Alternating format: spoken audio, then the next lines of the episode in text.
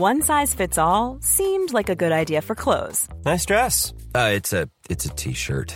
until you tried it on. Same goes for your healthcare. That's why United Healthcare offers a variety of flexible, budget friendly coverage for medical, vision, dental, and more. So, whether you're between jobs, coming off a parent's plan, or even missed open enrollment, you can find the plan that fits you best. Find out more about United Healthcare coverage at uh1.com. That's uh1.com.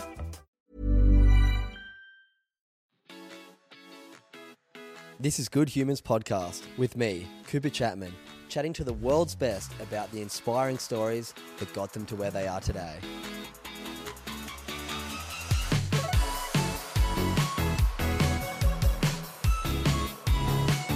What's going on, you good humans? Welcome to guest episode 139 of Good Humans Podcast with the main man, Frankie Lee.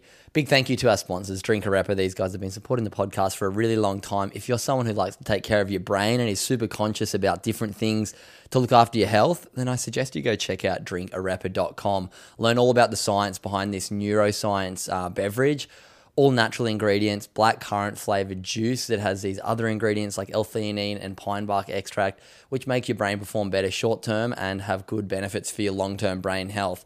Head over to that website, drinkarepa.com, use the code GOODHUMAN, big 25% off everything over on their site, and you can learn all about the science over there. You can also check it out in Coles and Woolies. Grab one, and yeah, let me know what you think. Would love to hear what your experience is like with it.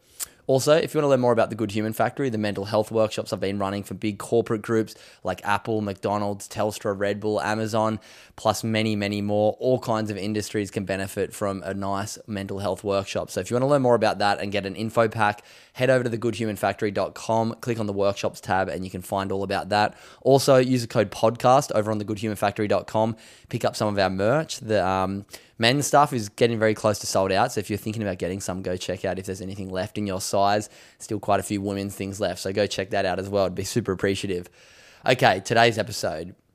Frankie Lee, far out. I've been watching this guy's podcast clips and also episodes of his podcast for the last year or two, and he's just fascinating. Such a expert in the field of educational content, but also just has so much knowledge to share. He's been through quite the journey in life where he's gathered all of this knowledge, and we talked all about it. He grew up over in the UK and yeah, had a pretty nice upbringing, but then found himself over in Australia after a few setbacks and a few challenges, like we all go through.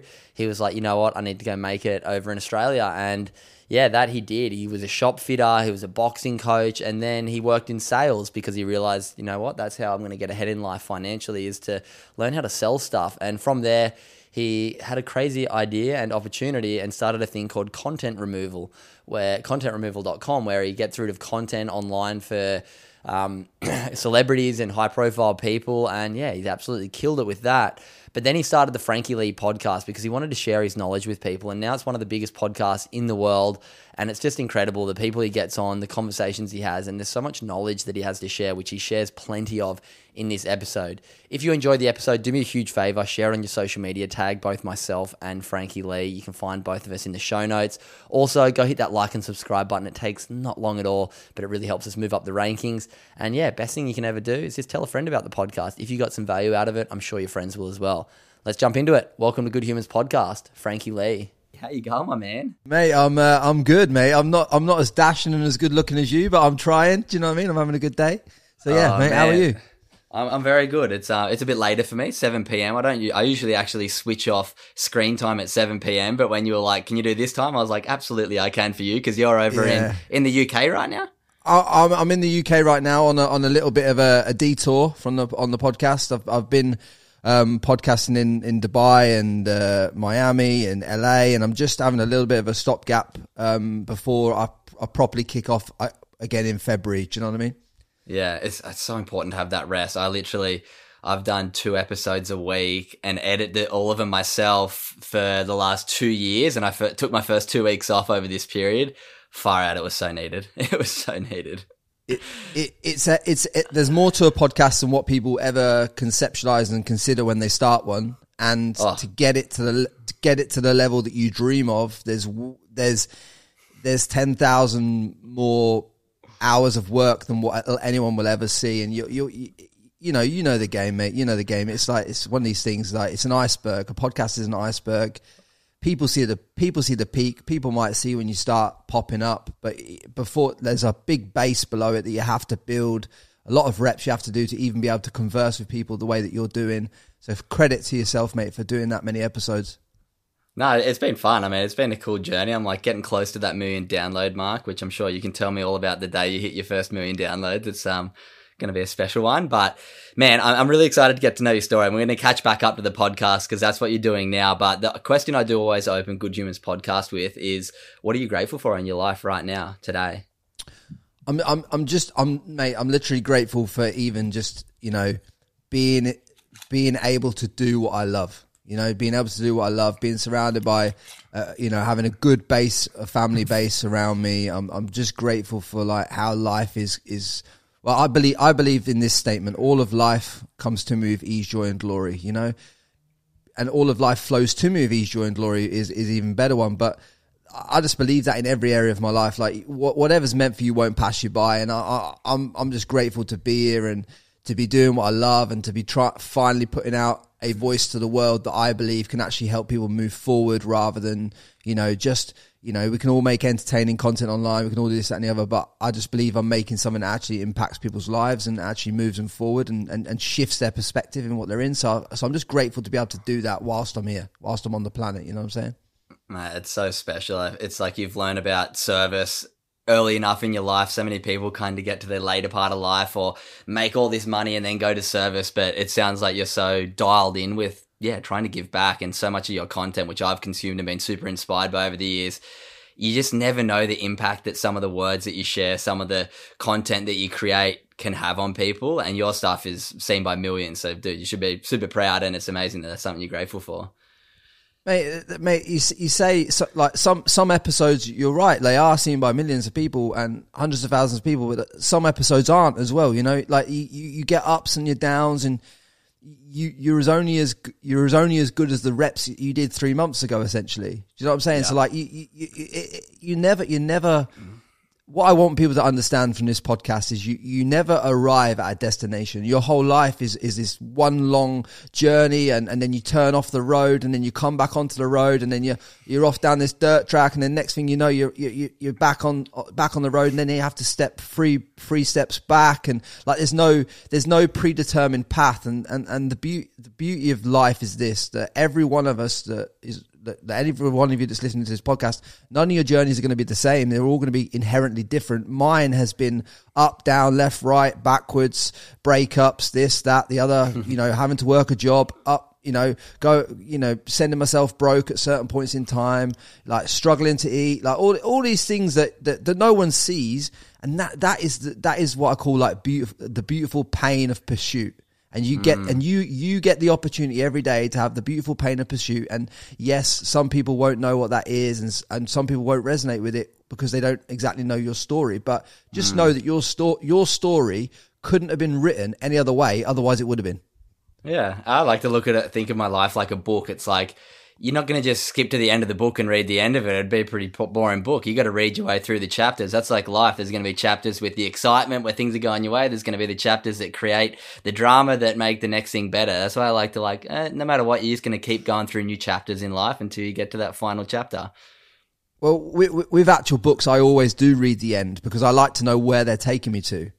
Because ah, if I don't like if I do, if I don't like where the book's taking me, I'm not going to read the book because otherwise they're wasting my time and, I, and my time my time's um, I value it. So it's like I can't afford to to waste two hours reading a book if the end destination is not even the one I want to visit.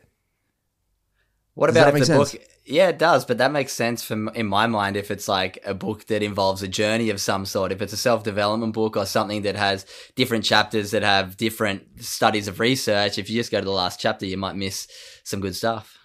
No, because in the last chapter, the author summarizes his thesis. So, for argument's sake, Atomic Habits. If I was going, to if you were going to read that and you'd never read it, if you read the, if you read the summary, um, he he's, uh, James Clear summarizes his thesis as to his whole conceptual in the last chapter. So he, so you can su- you can read the summary of, of what he's condensed. So basically, he just takes the whole book and then he goes summarize, boom. See what people don't realize is that um, in all these publishing houses, the the every have you noticed how every book has to hit like three uh, 200 to 250 pages every book is two is that long essentially that's because they need to hit that that quota to be able to publish it. So some of them have had a lot taken out. Some of them have got a lot of filler in them as well. So you don't you you want to be um you want to there's a lot of books of with so much yeah I'm, I'm conscious of how much filler is in is in it. So there's so many books that you can read two or three chapters of get the concept and then implement it in your life rather Hmm. than you know just reading on and on and on and on. Because basically I- what happens is they present the idea they present the idea habits are habits are a good thing to form right? Let's just look at james clear. He presents the idea habits are a good thing to form. Then he presents you with research to back the idea research to back the idea example to back the idea example example example. The summary is habits are a good idea because of this this and this and this and this reason now would you now you can implement them in your life in this this and this and this in this way. Mm. That's what I mean. You can you can literally save yourself a hell of a lot of time if you know how to read back to take the front. concepts Right. on. Yeah. Ah, Yeah, interesting. I, I mean, concepts I'm.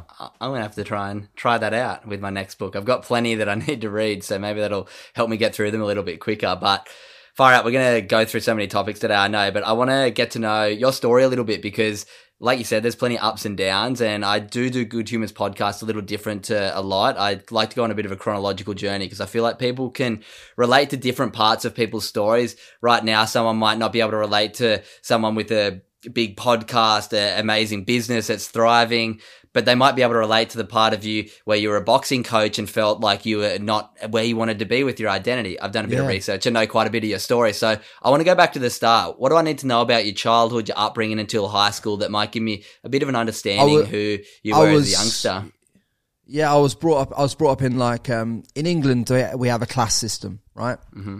And it's not like that in Australia. And I'm sure we'll touch on that about my experience in Australia. But we definitely have a class system in England, and whatever class you're born into, it kind of predetermines what you're gonna what you're gonna do in life. So if you're if you're born if you're born on one of the if you're born on one of the council estates in the UK, um, you know you're you're born into this environment that is hard. You're fighting on the street. There's drugs. There's there's there's there's insecurity. There's broken homes and all this that and the other. If you're born into the higher class in the UK, you're born somewhere like Chelsea, Kensington, Essex. You've got money. You've got cash. Your family buy you a Range Rover for your first car. And if you're born into the middle class like I was, the dream is to have the three bedroom house, the BMW Mercedes on the driveway, to to to live that suburban life, to have a job that pays you thirty five to forty thousand pounds a year, to have a pension, and that's kind of what you what you what you're taught by the school and, and, and the system that you're in. But it just so happened that my sister was quite um, uh, IQ level intelligent girl. She got into a good school in Peterborough, and I was surrounded by a, a lot of um, wealthy kids um, in secondary school, so to speak. And I kind of realised that there's more to there's more to life than just operating at the kind of level uh, level that I was predetermined to operate at. So um, when I when I left school, I, I didn't have the I didn't have the grades to stay on do sixth form and all this kind of stuff that we do in the UK. So I, I stepped into carpentry and joinery and, and, and became a carpenter and joiner. But knowing full well that eventually I was learning the trade to to have my own business, to step out, to do more, to be more, to to all this kind of stuff, you know. So obviously I, I went I, I blasted through my uh, advanced craft because when I was a child just stepping back into that childhood my dad my dad because I was over hyperactive kid and all this that and the other he would he would teach me carpentry in the garage like three or four days a week you know to keep my mind occupied to teach me. So when I came to that apprenticeship at 16 years old now I blasted through it as a carpenter because I, I I knew how to do dovetail joints. I knew all this stuff because my dad had been teaching me like carpentry, cabinet making since I was a, since I was a child. So it's like all, all that all that kind of all that kind of ch- that childhood there, that m- that mixing. I went through I went through a school life where I got in a lot of trouble, not bad trouble like you know doing drugs or you know all this other stuff that people do these days, Just but playing up at school a bit. ju- just just just bi- just just trying to get people's like people had a predetermined um like estimation of where I was going to end up and what I was going to be doing. And I didn't like that. They were setting me in a box from day one. I remember day one of school for argument's sake and I I walk in and it's a it's a school where every everyone's like an uh, a a B and a, a B A and A plus student um, at that school. It's just it's just one of these prestigious schools that you go to, and it's just like they're the people. But I wasn't there. I got in on the sibling ruling, so my sister's there. She's talented, and this, that, and the other. So I, so I, I am there, and I remember the first day, mate. There's two, three hundred kids starting this year seven in this English school. It's it's it's one of the best schools in Peterborough, where where where I'm from. And I walk in there, and at the start, imagine this. This this this is what this is what put the the the monkey on my back to do what I've done in life. The, the, the, the head of the year stood at the front of the school there and said, um, here's here's the here's the list of learning support children that need to go stand over there, right? And there was there was me, this lad called Kamal Danji, and there was like three other kids on this list. And the only reason we were classed as learning support is because we were C level students. Now imagine that a C level student at every other school in this country would would have would have been would have been would have been in set two, set one, got, and and and added value to. But because of that, I was segregated straight away in this in this school. And imagine that. So you're segregated in front of all these people. So instantly, day one, these other kids have got this impression that you're thick, that you're that you're that you're not worthy, this, other. So all my school life of secondary school was I I spent being the joker. I spent be, I I I I was never like bullied or anything like that, but I had to I had to earn my respect back in the school because I lost it on day one when these guys put me in a frame that wasn't my frame. Mm. So I I can I but that I thank myself every day for that day because that mm. day changed the rest of my fucking life because I realized that I already had it. I already had the drive. Already, I already knew what I was going to do. I already knew exactly what I was on the planet for. In terms of like, I knew I was here for a bigger purpose than what I was doing. But mate, that lights a fire under your ass mm. when someone says to you, when some when someone basically says to you, "Hey mate, I've never met you before, but I'm putting you in a box, and this box that I'm putting you in is a box that I've predetermined, mate." Makes you look like an asshole to everyone else. So I'm going to put you there and you're going to sit in it. It's up to you now whether you sit in that box and or move through life. Now, what how I want to relate it to your audiences listening to this is simply this, right? There is a box in your life that you've been put in at some point. Someone's put you there that you shouldn't have been in. Mm. Now it's up to you to break out of that box and step out of it. And and some people have gone their whole life, Cooper, and they've never stepped out of the box they've been put in.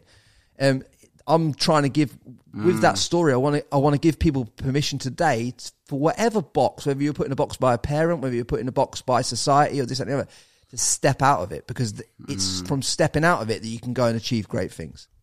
I love that. It's it's just all about just unlearning some of the self beliefs that we learn. I, I love the stuff that Dr. Nicole LePera um, who does the holistic psychologist in LA. She's amazing. And she talks about like, you're not your thoughts, but then you're also not your self beliefs. And I'm actually reading this book at the mo- moment called The Celestine Prophecy. It's really fascinating. I don't know if you've heard about it. Anyway, you'll have to read the last chapter. It's um, it's really interesting, and, and, and, it's yeah. it's talking about the fact of unlearning the way that your parents treat you kind of like the way that you you were talking about your school putting you in the box. Your parents treat you in a certain way, and there's all these different sort of chronotypes that we all fall into. And once you can learn yours, you can also unlearn it and take yourself out of that box. Yeah, bro. I, I, it, my my mum's a classic one for, for, for trying to bring me back into her reality, even though mm. I don't live that reality. Do you know what I'm saying? So yeah, yeah. I, when you're when you're out there and you're swinging for the for the fences, so like I've gone from carpenter that's earning twenty five thousand uh, pounds in England, and we'll go through the journey. But I end yeah. up in Australia, and then I end up with the kind of company that I build and everything I do. I end up being able to do a hundred grand in a day. When I was in the kitchen in England, bro, and I and I signed a hundred grand deal in a day and got and got the cash in the bank.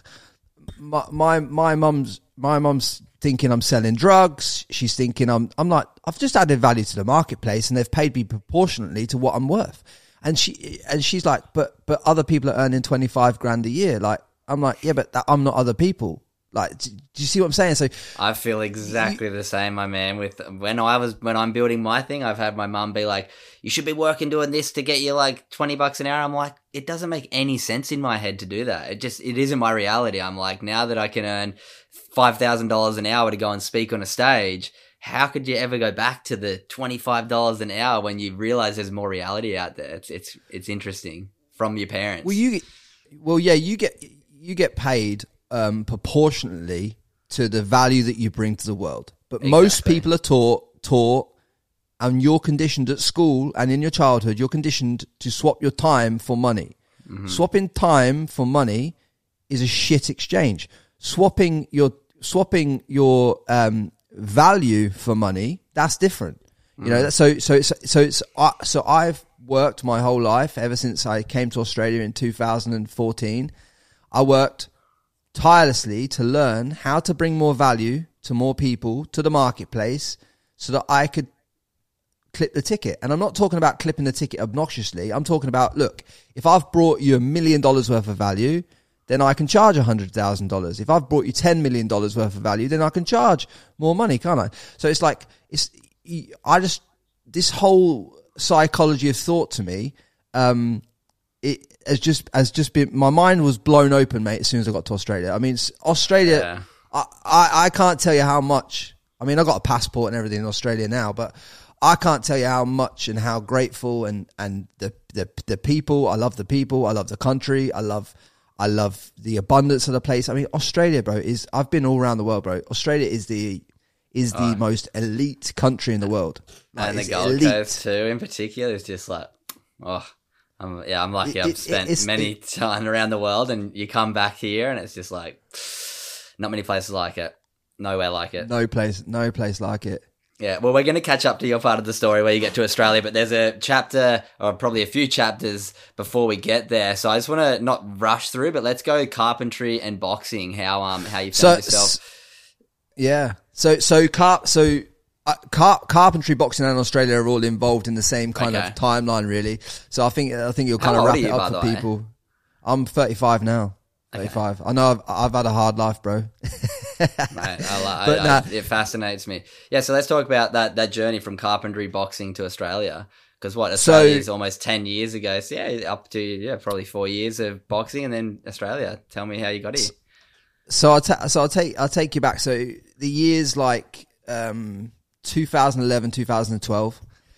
I've now I've, in 2011 I'd figured right. I'm working on a building site, swapping my time for carpentry. I was doing English heritage work. I was earning 11 pound 50 an hour at the time, which is the minimum wage now in England right now for doing highly intricate work. And I thought to myself, right, I need to find a way in this carpentry thing to to earn money, but I didn't have enough experience to go out and start my own business, and I didn't really want to start a business in carpentry anyway. So I saw this um, opportunity to go and teach in, teach carpentry to prisoners, right? So I so I applied to teach carpentry to prisoners, and I get this job, and I thought that I would be teaching men carpentry in prison, but it turns out that I'm teaching female women in, in prison carpentry. So I end up in this female prison. I'm now this carpentry teacher, and I'm expecting the first day to have this shop full of like these old spinsters that have done this, that, and the other, and eh, like you know all this old. But because the the the uh, like all the people had seen like there was this young guy coming in to teach carpentry. My my uh, carpentry workshop was like filled with like you know stripper that's been arrested for spitting at a copper and all this like all these different all these like it was crazy, right? So I'm now I'm the biggest thing in psychology I've ever learned is being locked in a room for a year with like 12 15 women with with tools in their hands that have been that, that have been told by society that they've got to be locked up, but yet in their same in, in that same breath, they've got a saw, they've got a chisel, and I'm teaching all these women how to do carpentry, and and it I just learned the whole psychology piece of how you of how you how you manipulate how the how the world will manipulate them, how the world will manipulate you, what you got to watch out for, this that and the other. So I, I learned all this psychology piece from there, and also allowed myself to get more money.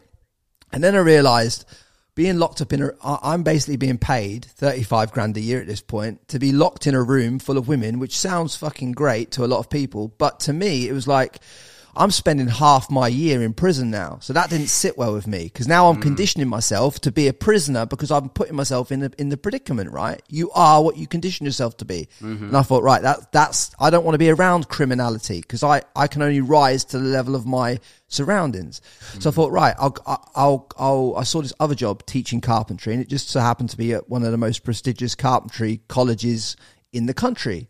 So I took this job and this was £35 an hour now. So I've gone from like £20 an hour or whatever to now £35 an hour. So I'm stacking, I'm stacking this, I'm trying to put this cash away. I'm trying to do this, that and the other. And then, and then I, I, I taught in that college for a little bit and I thought, you know what? This isn't, this is not it either. Like there's got to be more to life. So this is where the step back comes in. I realize I've stepped along this path that I shouldn't be treading. I'm now at the hmm. top of the game in my thing, but I, there's no, there's nothing beyond this level. You know, I'm not going to be this guy that's going to run this college. I, I got more in me than that. So the step back to me was to go back on the car on, on the carpentry tools. But the thing was, I step I step back on. I, go- I go back into carpentry. It's now 2000 and, 2013. It's now September, right? It's starting to get colder in England. I'm working on this church in the middle of this field, putting this new roof on. It's been affected by fire. It's all that kind of work. It's intricate work, but you know, it's kind of like it's, it's cold. We get to December, and and and it's. I'm talking now. It's minus 15 with minus 15 with a wind chill factor in England, the coldest winter in history. And on Christmas Eve, I'm there sheeting this roof down on this church to protect it. And my hands are, are curved over, they're bleeding. It's just like, and I thought to myself, fuck this. I'm, go- I'm to just do what I said I'm to do. And I'm to go and, I- I've seen this Bondi Rescue. I've seen Holly Valance in Neighbours. I've seen all this Australian stuff going on. I want that because I'm telling you now, if, if, if it's anything like that, unbelievable. I'm going to do that. So I booked myself this on Christmas, around about Christmas time. I booked this one way Malaysian Airways flight to Australia, right? I get my visa. It's granted in 24 hours. Uh, and I've booked it for like, uh, I think it was Ju- Ju- July, July 14th. The flight was July 14th in 2000 and, um, 2014, right? So I go, I go, I go, I go, um, I, I let's fast forward six months. I've worked. I've now been working three jobs. I've been. I've been well, no, actually four jobs. I've been working on the tools as a carpenter to save money. I'm now working. I'm working as a doorman to stack cash to save money. So I'm getting people trying to trying to fight me in clubs and trying to hit me around the head with bottles and all this kind of shit for ten pounds an hour extra. Then I'm then I'm got then uh, then I'm I'm training I'm training fighters and, and working with one to one clients with boxing as my boxing training stuff, and we'll step into that because I was on the I was in the pursuit of being a professional boxing trainer and, and trying to get to elite level in that. And then also at the weekends, I was going out with my bricklayer friend, and we were and we were working together, and we were stacking we were stacking cash and just working private jobs and all that stuff. So it gets so so we stack all this cash. I said to my bricklayer mate, "Why don't you come with me?" He came with me initially to Australia, but only stayed there like two or three months and then went home. But Eve, e- let's just go back to the flight. Even the flight over to Australia was crazy. It's like we get we book on this Philippine Airlines. Um, it wasn't Malaysian Airlines; it was Philippine Airlines, and the stop off is in Manila, right? And I don't know if any of you have ever been to Manila, but but it's a horrible. It's a, it's a it's it's a horrible it's a horrible airport, a horrible place. The airport was like a shed. So we had so my we so we- biggest ever surf competition win in Cloud Nine in the um, Philippines.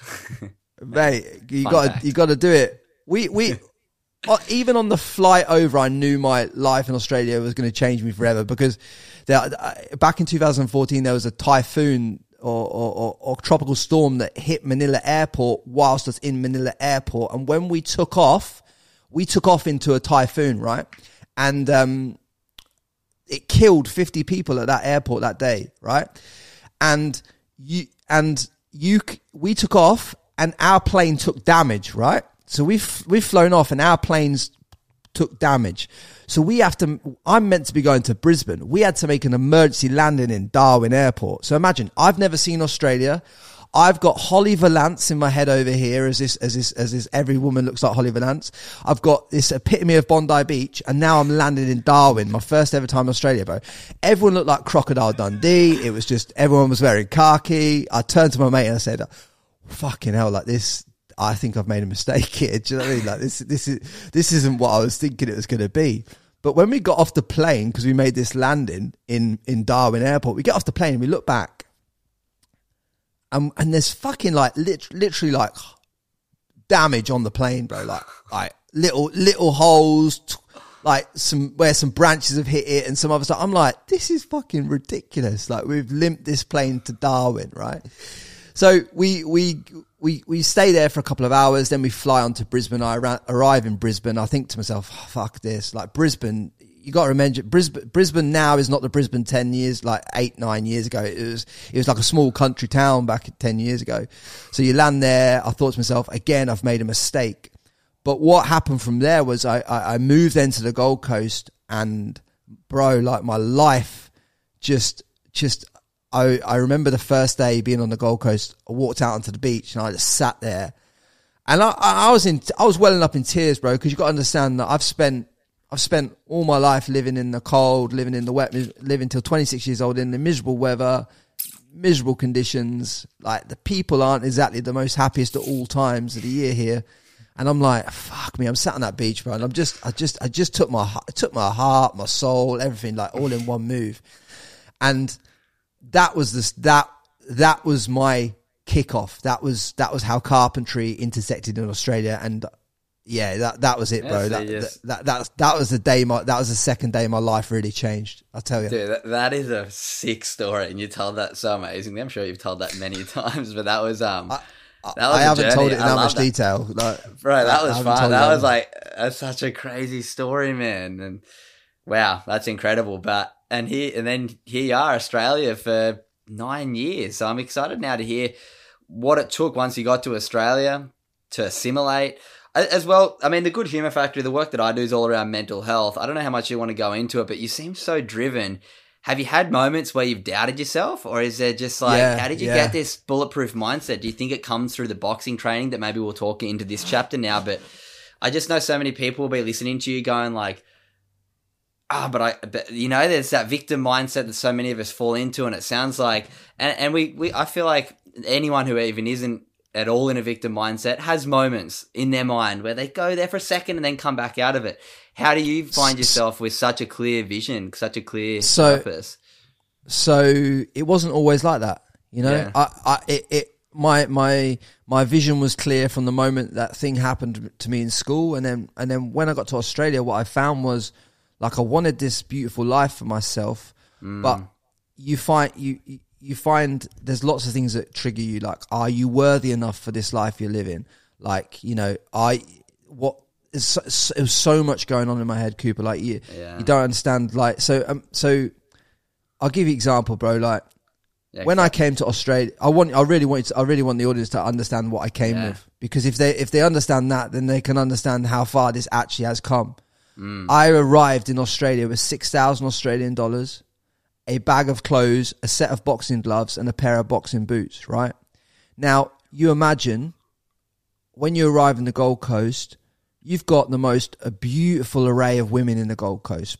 But they've they've all a lot of them come from like wealthy families. A lot of them have got money. There's, there was I saw girls like 18 years old when I arrived. Bearing in mind I'm 26 at this point, 18 years old driving um driving like Range Rovers and this and that. And I was like, this blows my fucking mind. Like I, I've got I, I've I've just got four thousand dollars left in the bank after I've bought food and paid rent. Like what the fuck? Like this this this is this is crazy to me. And there was a lot to overcome with that because I because the but I'd gone from like you know a decent level of living in the UK, but like very standardized, to like opulence, abundance, you know, sun, sea, sand, beautiful women, beautiful cars, beautiful everything was beautiful, and everyone had more than me, bro. And and it was like, you just I just felt I just felt like fuck, like see, I I felt gutted that I'd I felt like I'd wasted 26 years of my life. I don't feel like that now because I, I realize that the grounding and all the punches that I've taken over the years to get to this point is what's been worth it to me and to you know to have that English lifestyle and that harder upbringing I think's done me some good. But you know, when you first get there and you kind of see the opulence and the abundance and everything that an a young Australian has compared to a young English guy, I'm like, holy fuck, this is just mm. un- unbelievable, bro. And it and it was a lot to it was a lot to overcome. I remember. Well, it's being not even. Oh, you go, go.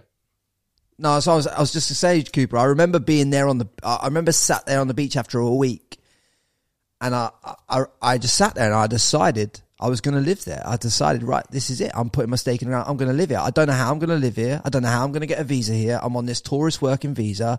I don't know what I've got to do to get to get to get moving on here, but I'm staying here. That was it. Week one, mm. stake in the ground.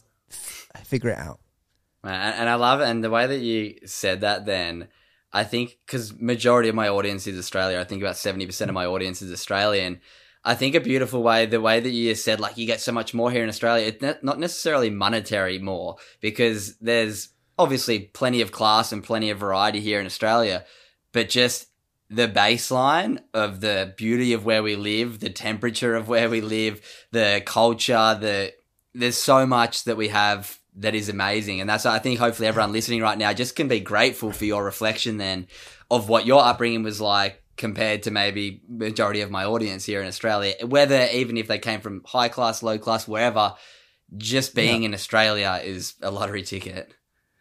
bro. Like, like, just I call Australia the lucky sperm club.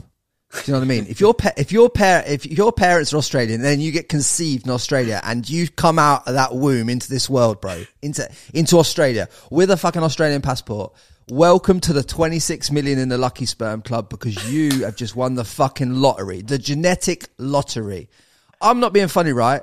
I, it's it's fucking nuts. It's nuts to me. Literally. how you lot you lot are just walk, walking around like, oh, I'm an Australian. I want to go to Europe. Are you fucking for real, mate? Like, give your head a wobble. Give your head a wobble. Have a look around where you are, and unless you're in fucking Goondiwindi, like you know, you're doing all right. You know, if if if you, if you, and and here's the thing that most most Aussies don't understand just move to the best parts of Australia. Move to the move to the Gold Coast. Move to the Sunshine Coast. Move to the you know move to the Perths of the world. Like where wherever the best place is. But like you know, you, it's abundant. It's abundant, and I, I I I love the place, and it was it was the best thing. It was the best thing for me. I, can't, I wouldn't I wouldn't change it for the world. Mate, I love that. Good on you. That's um some some beautiful words and probably some very viral content from that little sperm lottery. I love that. It, Let's, uh. You won. You won. You won. You won. You won the fucking lottery, you bastards! Like, what are you talking about? How can, how can you moan? How can you moan about being in the lucky sperm club? I mean, seriously, come on, come on. Yeah, we, were- we, se- we- you were born blessed. the second most prescribed antidepressant country in the world. How does that sit with you with the sperm lottery? Isn't that crazy stuff? Per capita. I, th- I, I, yeah, okay. Well, I let, I can break that down for you because it's yeah, I'd because love of, to hear you your know, opinion on that. yeah so as so i don't i don't drink i don't smoke and the only drugs i've ever done is a mushroom journey with lino who you know um, and stuff like that so i don't i don't entertain any of that stuff right but in australia the culture is because you've had it so good i feel like australians get really bored because of how good they've had it so they love they they, they take drinking to a whole new level. Like the, the like the drinking culture is like we're gonna we're gonna go to Burleigh Pav on a fucking Wednesday afternoon a- a- and and be there till 10 and then go to work tomorrow. And it's and it's not even frowned upon. No one thinks anything less about it, it it's this it's this lifestyle that it's it's the culture of, of copious amounts of drinking you're drinking something that's make that's a depressant that's bringing your energy the auric energy field down. You know your body is electricity. Electricity is what attracts everything to you. So if you want abundance why would you bring why would you bring your field in? Mm. You need to bring your field out. So like there's all this going on. I know there's a lot of people that struggle all over the world. I know there's a lot of people that struggle in australia.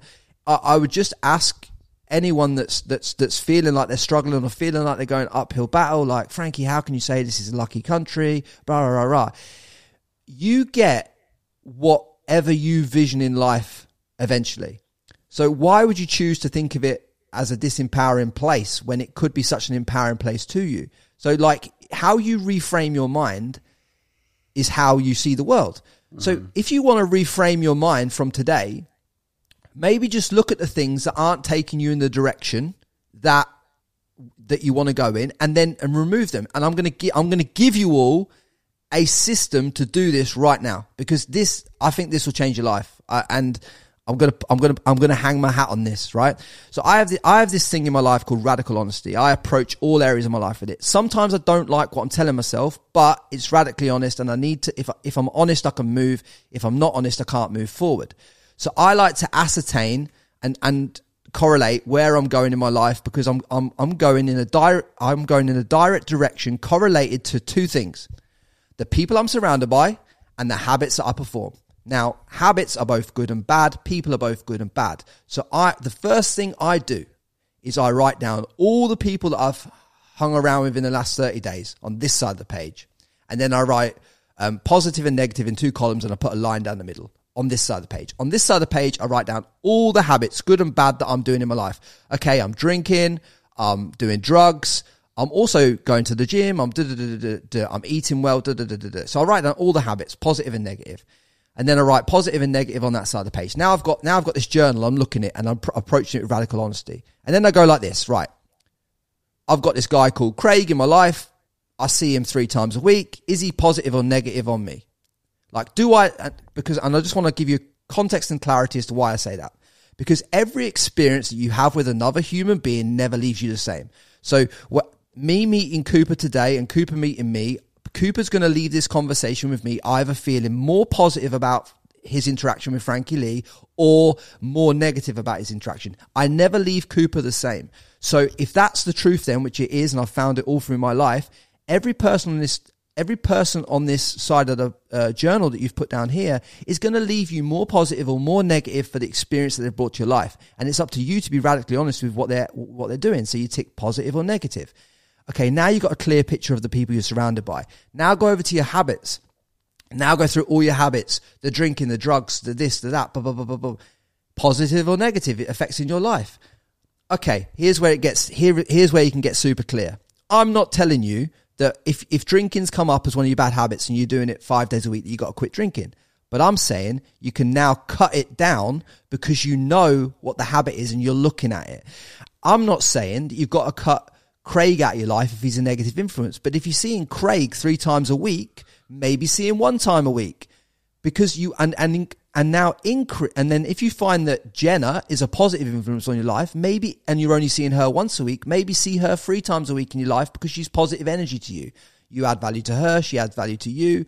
You move forward, and all these on on this system alone, if you actually approach it with with the detail it needs to be and the radical honesty it will change your life because you'll identify where your energy goes up down left right sideways it'll identify all the habits that you need to cut down over a period of time not just eliminate some you can just eliminate straight away like do you know what i'm saying but it, it really does allow you to raise your energy in, in all forms of yourself and transform your life I love it, man. It, it, just it reminds me so much of just extreme ownership. I don't know if you've read Jocko Willink's book, The um, Navy SEAL incredible stuff. But it's just all about every part of our life. We have to take extreme ownership. And I love this idea of actually putting it in front of your face and having it there to do a bit of an audit of your life. And so many of us are almost fearful of doing that or don't have the time or you know, distract ourselves. It's the age old. If like we've got five minutes to ourselves, what do most of us do? We go on our phone. We don't sit with stillness and try and clear out what's going on. We try and distract. So I'm sure everyone would have got something out of um, that beautiful little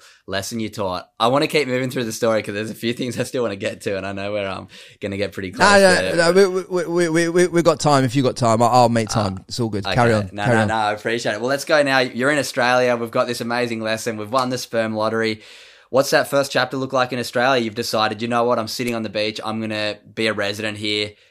What's the next step? What what was that journey in carpentry uh, and boxing I, before you got into the podcast and um sales and I, yeah, there's, there's still cool steps to come here. I took a I took a job. So the first time I went broke in Australia was was inside the first couple of months. I took a job with a tiler in Brisbane um, because I couldn't get a carpentry job at the time and I went working for him for three weeks. And at the end of the three weeks, he didn't pay me. So I'm now le- I'm now having to ring my mum up in the UK and ask her to borrow a thousand dollars so that I can afford to eat because for like three or four days there, I just had peanut butter, bread, and an apple. You know what I'm saying? So like that that's the kind of level I got. I sat I sat there on the on the on the beach in the Gold Coast and there was like literally in tears running down my face because I thought to myself, how the fuck can a man of my ability put himself in this position? So it, it, it was it was a humbling experience to go to have to go back to my mum and say like, "Do you know what? Can you just send me a thousand dollars? I'll get I'll get you back in a couple of weeks. This guy's not paid me, but it's like you know, it's like I, I that that that hurt me a lot. I'd never asked The for money. You know what I'm yeah. saying? But it hurts you as a man, like, and then you're seeing yeah. these eighteen, year- you seen these eighteen year olds driving around in this opulence, abundance, and everything else, and you're sat there and like, fuck me. I just want a chance, you know what I'm saying? I just want to, I just want to break free of this. And I, t- I, t- I turn that situation round. I, I then get this next job I get. I go on a labor hire agency and I go for $35 an hour now. And I go as a, I go as a, I, I think I'm go, I, I realized that in Australia, I, I'd been, I'd done shop fitting in the UK, but we don't, we didn't, we didn't call it, we like, we called it shop fitting, but we didn't call ourselves a shop fitter. We just a carpenter to shop Joinery. fit. Mm. But but but but I realised in Australia that, that, that as a carpenter you earn thirty five that you earn like twenty seven dollars. Twenty eight dollars at the time, but as a shop fit, you earn thirty five to fifty. So I was like, right, I'll be a shop fitter then. So I I get this job at um at at Ra- Robina Zara store. There was a Zara store at Robina at the time, and it was the first Zara, uh, first flagship Zara, I think, at the time in in Australia, and um they, I started working for them, and the Spanish architect saw saw what I was doing compared to Australian joiners, and and he said like in in broken Spanish English, he's like this man, you, you take take him everywhere to do all cabinetry around Australia, like because he's he's good, he's fucking good. You know, he's very very uh, you know all this all this stuff, very articulate. And I was like, because I had real eye for detail, so that they came over to me and said to me, "How much do you want to come around Australia with?" And and like to to me, thirty five dollars was was a lot of money, bro. Like a lot of money to me back then. And I was just thinking, fuck me, like. So I was like, ah, you know, fifty five dollars, and they snapped my arm off because some of these other geezers were getting 75 80 dollars. I didn't realize, right? so I got, I got, I got, I got paid like fifty five dollars plus travel allowance plus this plus that. Anyway, so I then go traveling all around Australia. I've only been here like a month at this point. I go traveling all around Australia. I go, I, I go, I go fit out the store in Perth. I go fit out the store um, in Bondi Junction, or at, yeah, I, I go and do a couple of Zara's in Melbourne. I go, I go to these different, all these different cities. I'm away for like six, eight, ten weeks. I come back. I've got like thirty grand in the bank. I've worked twelve hour days. I've been around miserable fuckers. It's because everyone in shop fitting is miserable, divorcing from their wife, hate life, etc., etc. So I come back. I've got this thirty grand in the bank now. I've never seen thirty grand in the bank in my entire life, like thirty thousand Australian. And I took that money and I found that you needed to do this carpentry test called and and this IELTS test for English, and I I paid for those and everything I knew. I I studied this visa system, and I realised that there was a not a loophole in the system, but there was a self sponsorship one eight nine visa that you can apply for. So I literally made I, I I literally studied and studied and studied this visa and realised I could do it myself, and I applied for that visa on on Christmas Day uh, 2014 and I was a permanent resident of Australia on the 23rd of February 2015. Like it was instant because they needed carpenters. They needed, and as soon as I got that visa, I did carpentry for a few more months. And then I used my used the money that I'd saved up by doing carpentry and shop fitting for a few more months and a few more tours to set my boxing gym up called Frankie Knuckles Boxing Gym on the Gold Coast in Tedder, just off Tedder Avenue. And um, that's and and that was another pivotal point in my life because I was earning a thousand dollars a week out of this boxing gym. It was, it was I was doing my passion. I was, but I wasn't earning no money essentially. And one day, this this guy rings me up. This is this is this was pivotal in my life, changed my life forever. And his name was James Gray, and uh, he's still a good friend of mine, a mentor of mine now. He's done he's done millions in marketing and and all that stuff. And I I was a one to one trainer, right, training people for boxing and uh, he came in my gym and he basically said this is, came to me to lose weight. Whilst we're going through this process of helping him lose weight and me training him and me doing boxing i didn't realize it at the time but i was getting mentored. I was getting taught. I was i, I was actually learning more than probably what he was from losing the weight he was teaching me about reading and what books I should read in and how the route to success is you've got to learn sales first and all this kind of stuff, this, that, and the other. Like, and he's asking me all these questions that were making me ask more of myself, getting me to read, getting me to, getting me to visualize, getting me to meditate, getting me to do all this different stuff. And it changed my life forever, bro, because I realized that if I keep swapping my time for money as a boxing trainer, I cannot get to where I want to go. So this was where the pivot came into sales. Now, the first sales job I took, I, I flopped. I didn't didn't sell. No, I only did a few appointments. Didn't sell much because I was in marketing. But the second sales role I got changed my life. I literally, I thought to myself, right after I got after I fell off in one week of this other sales job, I thought to myself, right, I need to, I need to level up my life. I need to, I need to, I need to smash this sales thing. So I downloaded a pirate copy of the Jordan Belfort straight line sales system. And I spent the whole weekend watching the straight line sales system and indoctrinating myself in it. I started this sales job on Monday. The whole team in this section was doing $45,000 a month in sales between about three of them, right? Inside the first month of that sales role, I'd done 165k revenue for that business. So I, it, it changed my life changed my life and I was selling everybody. I, I, I, we were doing like a, a version of like reputation management at the time and, and they were selling all these like small clients and I was selling the big clients. I was selling like famous names in Australia and, and big businesses and all this kind of stuff. And I was selling it, selling it, selling it. And I was, I was, I just dialed it in and, and that, that was another thing then that along my journey that, that changed my life because now I've just opened up the door to abundance. Because when you can sell, you can absolutely change your life. Un, uncapped. And that that's kind of my journey to that point, mate. Wow. And then that brings you to what, like 2018 sort of vibe, 2017. And then the, I want to, yeah, I want to hear about once you start doing well in podcasting, because then content removal comes about. How'd you see the gap in the market with that? And that's, um, I I- I was speaking to a I was speaking to a client on a sales call um, with with this company, and they said to me they said to me on the phone the words they said to me was like Frankie, we're paying all this money to push it down. Wouldn't it just be easy to remove it? And I said, what do you mean? And they said, well, content removal. And I went, what do you mean content removal? And they're like, well, can't can't you just remove the online content? And I was like, oh yeah. So I go on to GoDaddy, I type in content content removal, contentremoval.com comes up there. It's five hundred dollars. I'm like, I'm buying that.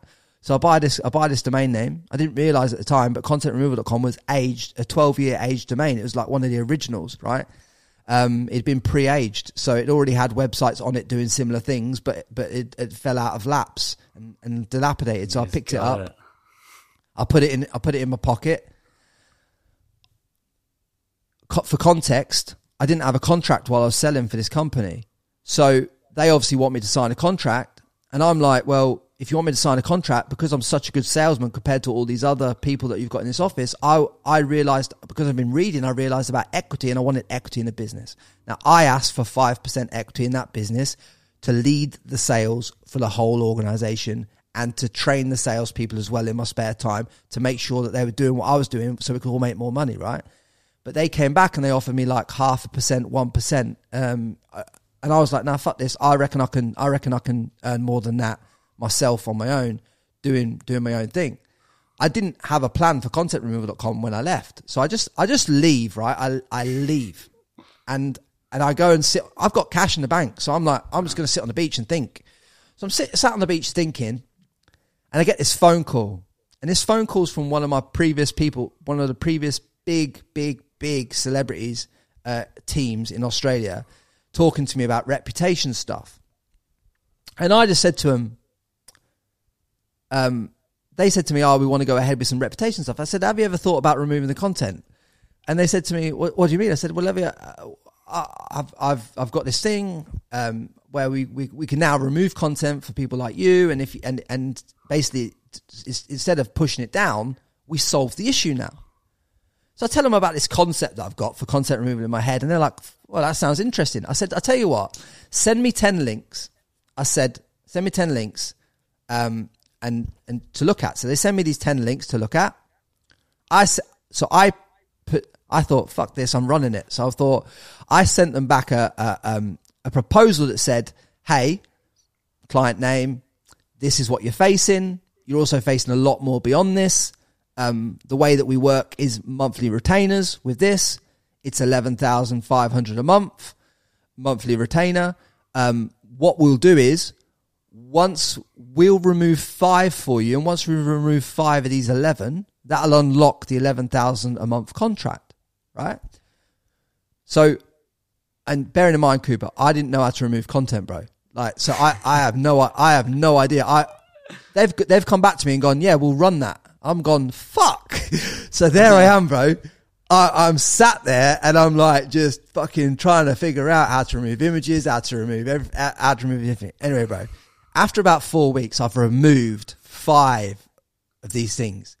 How It do you remove over. something like from the internet? Mate, that, I mean, that, that that's that's a, that's a totally different. That, that- that's a totally that's a totally new podcast. But that's but but anyway, I removed five of these things for for this thing, and it unlocks me this contract, and I send this invoice, bro, and I I in one client I got one hundred thirty two thousand dollars of revenue from a thought that I had on my head in the beach on the beach. I'm like, holy fuck, I'm running this up, right? So I so I then so ah. then so so then I then I go and sign other clients related to in similar niches, fashion fashion models on the Gold Coast and this, that, and the other. And I start looking after all of them. And I start looking after them for like about anywhere between 80 to 100 grand a pop. And they start signing deals with me. And inside, I'd say two months, I had like probably like 500,000 Australian dollars worth of, worth of uh, money in the business. Do you know what I mean? So it's like, it was a crazy time, 2017, because I took myself from literally like broke on the beach with a bag of clothes to boxing gym owner to out the boxing gym doing one to ones to sales to oh life changing. And that was it, light bulb, mate. And then I just ran it. But what happened was I ran content removal and ran it and ran it and ran it, just searching for money for years and years and years, bro. Years and years. And then I got back to England. Uh, I, I I thought my time in Australia was coming to an end in 2019, so I come back to the UK in June 2019.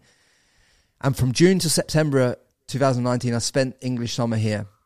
And I was getting to the end of my time because you asked me about the podcast. I was getting to the end of my time, and I thought to myself, "Hang on a minute, I'm earning this money online. I'm I'm, I'm kind of doing this. I'm doing that. I'm doing things that people say I'm passionate about.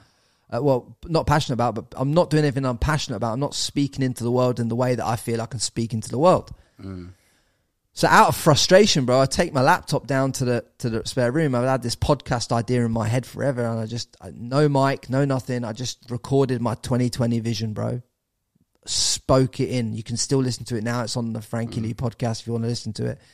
Um, and I just spoke it, and then I recorded it and I put it out on the Anchor app, and I left it, bro. I just left it, and then I went I went back to Australia because I had to fly back to get my. Um, they were going to present me with my uh, like a citizenship ceremony in on the in, on on the on the Valentine's Day 2020 is when they presented me with with this uh, citizenship in Australia, which was a beautiful moment for me. So I had to fly back to Australia to get that. I flew back, got that. We got locked. We got locked. We get locked down then in March. Now I'm stuck.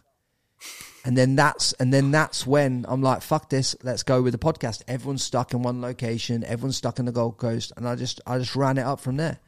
Um, it was it was a it was a, it was a fucking mental thing. But um, before before that, I went to a clairvoyant right when I got back in Australia, and she said to me, um, she said to me, um, "You're gonna meet someone from Hollywood on your on your journey, and for so when you once you've met him, you'll find your voice, and when you find your voice, you'll do what you do." And she didn't know about the podcast or anything like this, and I was not thinking about the podcast. But I go out, I go to my mates in Mermaid Beach.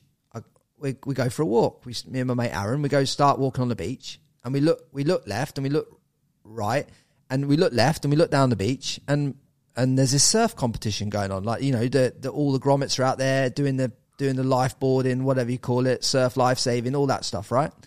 And then we look right, and we're looking at the beach, and my mate goes, "That's Tom Hanks," and I went, "You what? What are you talking about?" He goes, "Bro, that is Tom Hanks. I'm telling you, that's Tom Hanks." And I, and he looks at me and he goes to me with a, he looked at me with a definite purpose in his eyes, and he said to me, That's Tom Hanks. And if me and you don't go to talk to Tom Hanks now, we're never going to get the chance to talk to Tom Hanks, right? Do you know what I mean? Like, this is never, never, never happening. We're ain't going to meet Tom Hanks again. So let's just, let's just circle round. If, if I'm right in what I'm saying, that's Tom Hanks. We'll talk to him. So we do this loop round. We, we, we, we, we, we, walk, we walk, um, towards him as he's walking past and it's Tom Hanks with security guard. And then we circle back, and my mate goes to me like, "It's it's, it's now or never, mate. If you if you know we're got, we're going to meet we've got to meet Tom Hanks if we've got the opportunity to."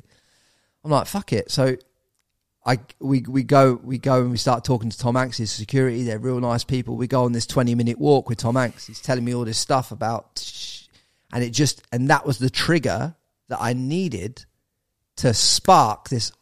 He's like he, he said to, he said to me, "What what do you want to do?"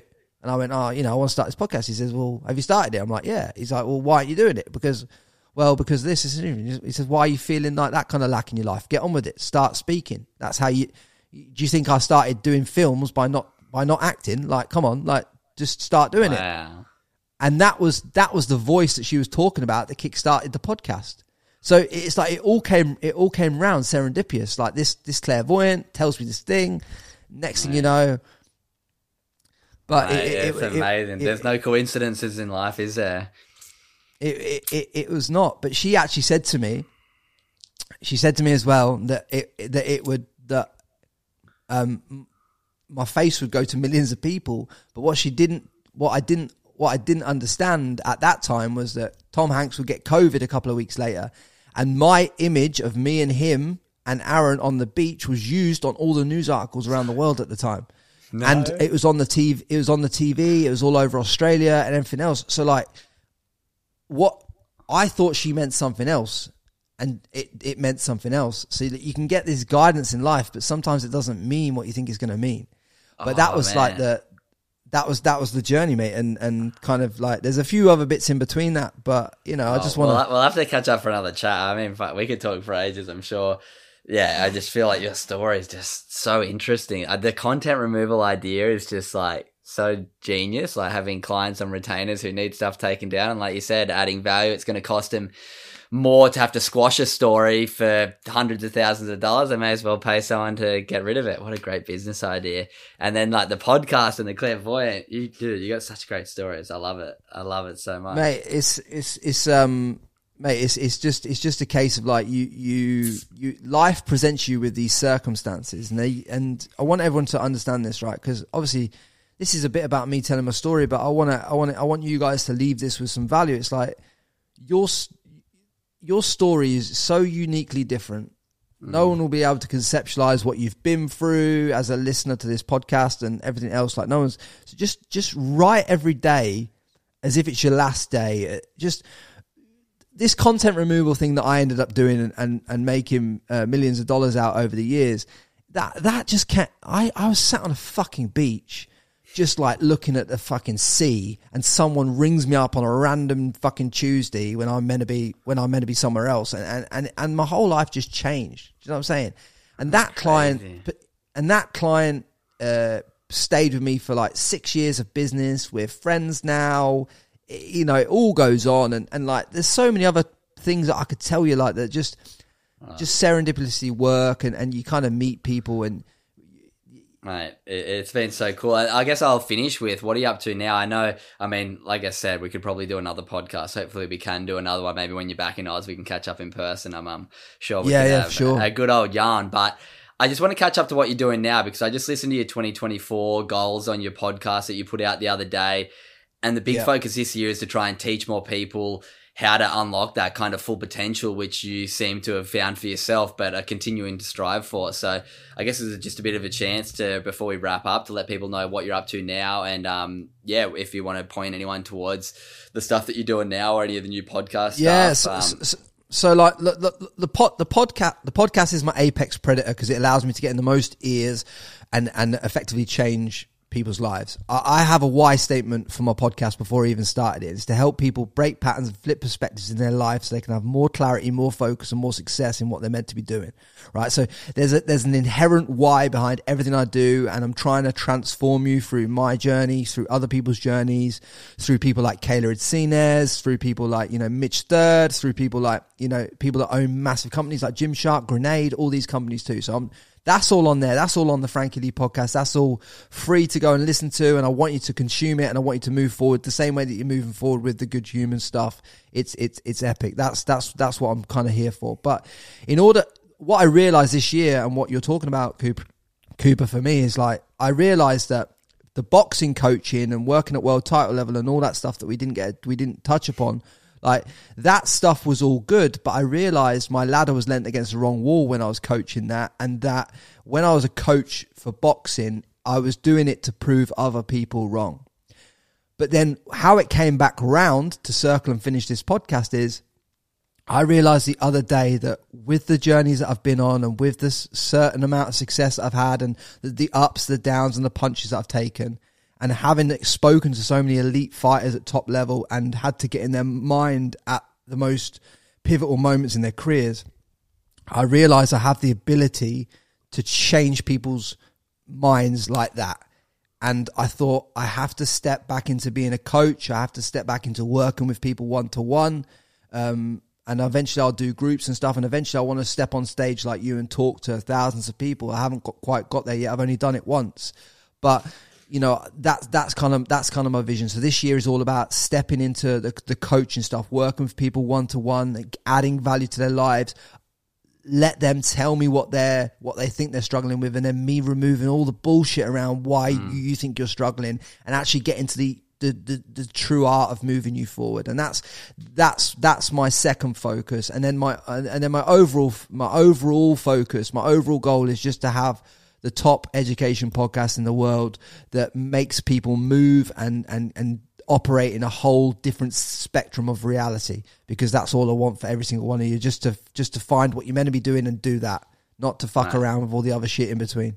Mate it's such a beautiful purpose that you seem to be living in life and you've got such good validation to be actually teaching that stuff. There's so many coaches in our days that haven't created that multi-million dollar business, that haven't got that super successful podcast.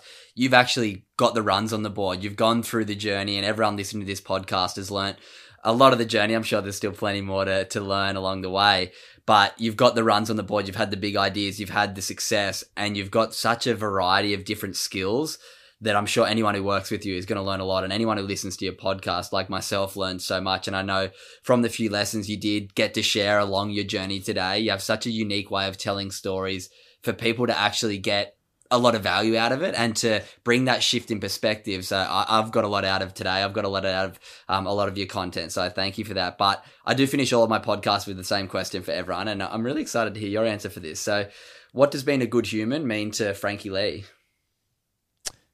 Being being a good human means to me that you've got to turn up as a you owe the world to turn up as the best version of yourself as soon as possible. So if you you got to ask yourself, are you doing that? And if you're not, you got to start doing it. There's been times along this journey in my life, and many other times that I haven't turned up as the best version of myself, mm. and that's not really delivering my value to the world. It's not really helping people move forward. And if you want to have any impact on the world or any or any touch the world in any way, you've got to turn up as the best version of yourself. You know what I mean? And be and being a good human is first looking at how you're presenting yourself to the world because it's never about what's happening externally it's always about the internal conversation that you have to manage and if you can manage the internal conversation you can manage your external reality Mm, I love that, mate. Very well put, and a um, beautiful way to finish this podcast. So, I'll um, leave in the show notes for everyone listening your podcast, your content removal website, your um, social media stuff as well, which I'm sure you know just as much as maybe. Yeah, if you enjoy the episode, anyone listening right now, please tag both myself and Frankie Lee on Instagram. Would love to know what you think of the episode. Leave us um some of those interacts on Spotify, reviews on Apple, and all that good stuff. But yeah, thank you so much for jumping on Good Humans, just, and just let me finish with one thing yeah, as well, because like I, because I, I, know this pod, podcast game inside out like you, but I, I just want to say to all of you that listen to Cooper's podcast, like he he's out here doing the reps the same as me, right? The the the the least you can do if you get value out of one of his episodes is to share it on social media, to tag him in it, to to put him out there to more people. I think when you see a man here that's swinging the bat in life, trying to hit the ball, just just and he's offering you value in life. I just think that you know reciprocate that value and put it and, and share it with the world, share it with other people, share it in WhatsApp groups, share it with the group of the girls. Like just just help this man like he's trying to help you because I think that's that's where you will get more abundance in your life by showing gratitude for the the work that he's doing for you. Mate, I, I really appreciate that. It's so well put. I'm sure we'll get plenty of shares because of that. But anyway, thanks so much for jumping on Good Humans podcast. Much love. Planning for your next trip? Elevate your travel style with Quince. Quince has all the jet setting essentials you'll want for your next getaway, like European linen, premium luggage options, buttery soft Italian leather bags, and so much more. And is all priced at 50 to 80% less than similar brands. Plus, Quince only works with factories that use safe and ethical manufacturing practices. Pack your bags with high-quality essentials you'll be wearing for vacations to come with Quince. Go to quince.com slash pack for free shipping and 365-day returns.